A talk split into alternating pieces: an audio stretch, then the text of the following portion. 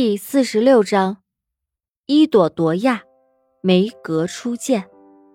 那个女孩爱他吗？秦深试探着问。爱呀，但只是爱朋友的那种意义。直到现在，女孩都还很怀念跟那个好朋友在一起的日子，可是时间回不去了。好在女孩心心念念的那个男孩跟女孩结婚了，现在他们很幸福。但是，秦先生，你说那个男孩是有多伟大，多爱那个女孩啊？在以为女孩没有坚守他们当初感情的情况下，男孩还是愿意娶女孩，包容着女孩的一切。温以玲把双手挂在秦深的脖子上，悬然欲泣地看着秦深。秦深什么都没有说，就这样紧紧地抱着温以玲，抱了好久好久。艾依朵和齐木是一对让人看了很揪心的一对，爱与不爱，你不说，我也不会说。因为一件礼服而相识，因为一个温以玲而相识，因为纯洁义气的性格而相爱。可是，他们什么时候可以在一起呢？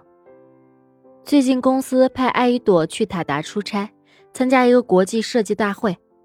艾依朵对温以玲说，大会之后她要去一个小镇寻找灵感，那里充满了浪漫，在那里设计的婚纱一定事半功倍。齐木对秦深说，最近有些累，他想休息几天。听说塔达国有个小镇很美很浪漫，叫做圣园小镇，他想去那里看看。秦深答应了。虽说齐木平时爱开玩笑，不太正经，但工作起来也是拼命的很，秦深也希望他休息一下。齐木和艾依朵并没有约着，但又似约好了一般。可能是最近对方都意识到了一点，他们好像爱上了对方了，所以他们没有办法再像以前那样面对对方，见面也会莫名的尴尬。他们已经许久没有见面了。喂，两个人同时发声，空气安静的有些害怕。我最近可能要出国一下，我不在，你好好吃饭。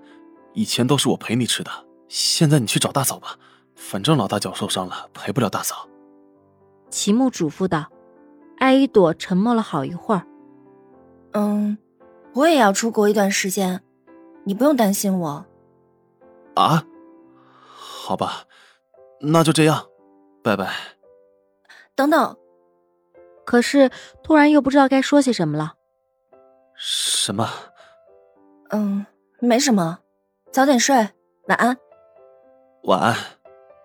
其实并不想那么快就挂断电话，其实并不想那么早说晚安，其实并不想一个人的旅行，其实我想说我爱你，可是我不敢。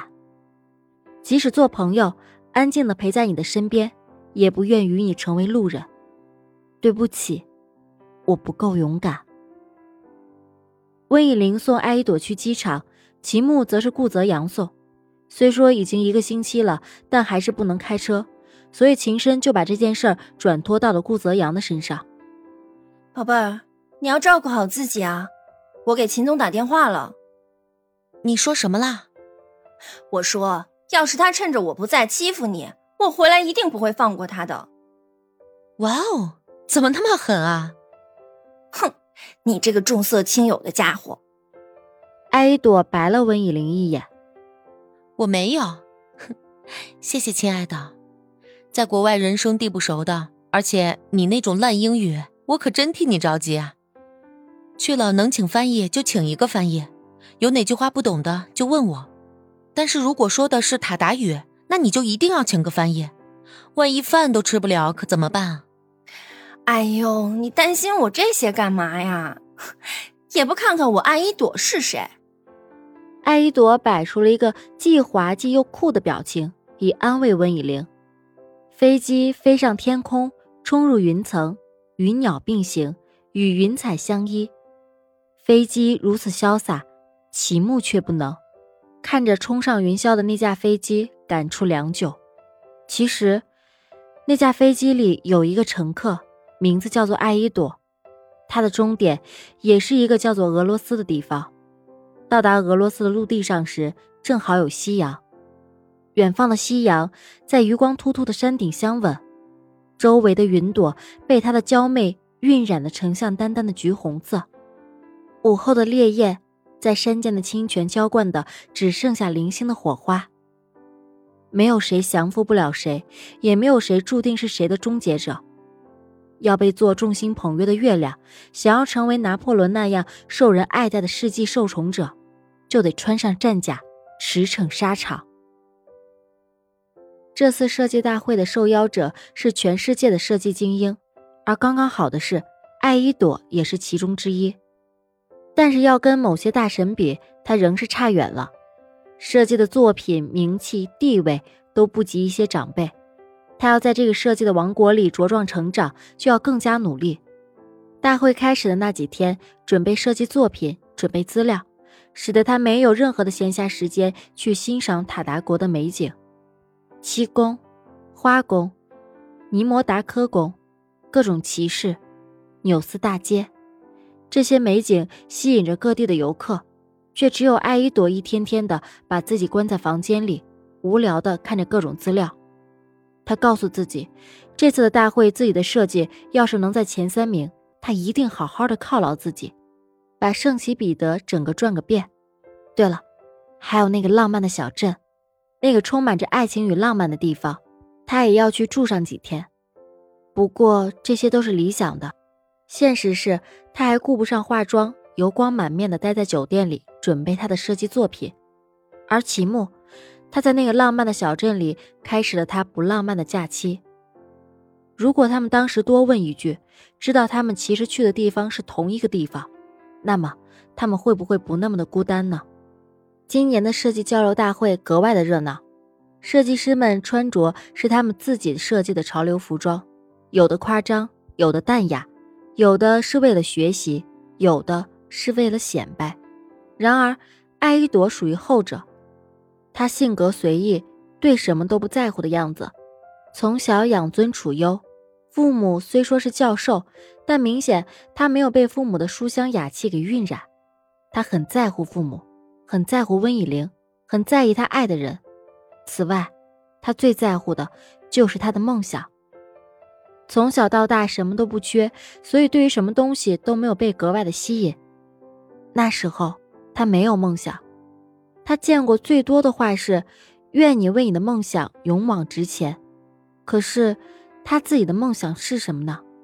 苦恼了许久，终于他确定了，他的梦想就是成为世界著名的服装设计师。为什么？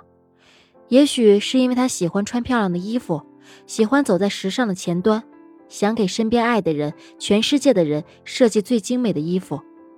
不管是为什么，这就是他的梦想。还好皇天不负有心人，他获得了此次青年组的第二名。他很满足，因为第一名是他崇拜许久的梅格大师，获得第二名还见了偶像，不虚此行。宝贝儿，我跟你说，我得了第二名。艾依朵有什么高兴的事儿，总喜欢第一时间跟温以玲分享，不管距离多远，时差多大。啊，真的吗？恭喜你啊，你这么久的努力我可是看得清清楚楚的。你知道第一名是谁吗？不想知道，你在我心里就是第一名。哎呀，别闹，我输给他是心服口服啊，他可是梅格大师。什么？就你天天念叨的那个？他也去了？快快快，你快去要电话号码呀。说什么呢？他在我心中是远观而不可亵玩的神，不能被我玷污的。好吧，那你啊，哎，你怎么了？我我他他向我走过来了。先不跟你说了，拜拜。就这样挂断了电话。说好的不亵玩呢？果然是艾依朵，那么的没主意。他泛起花痴来也是不输温以玲的。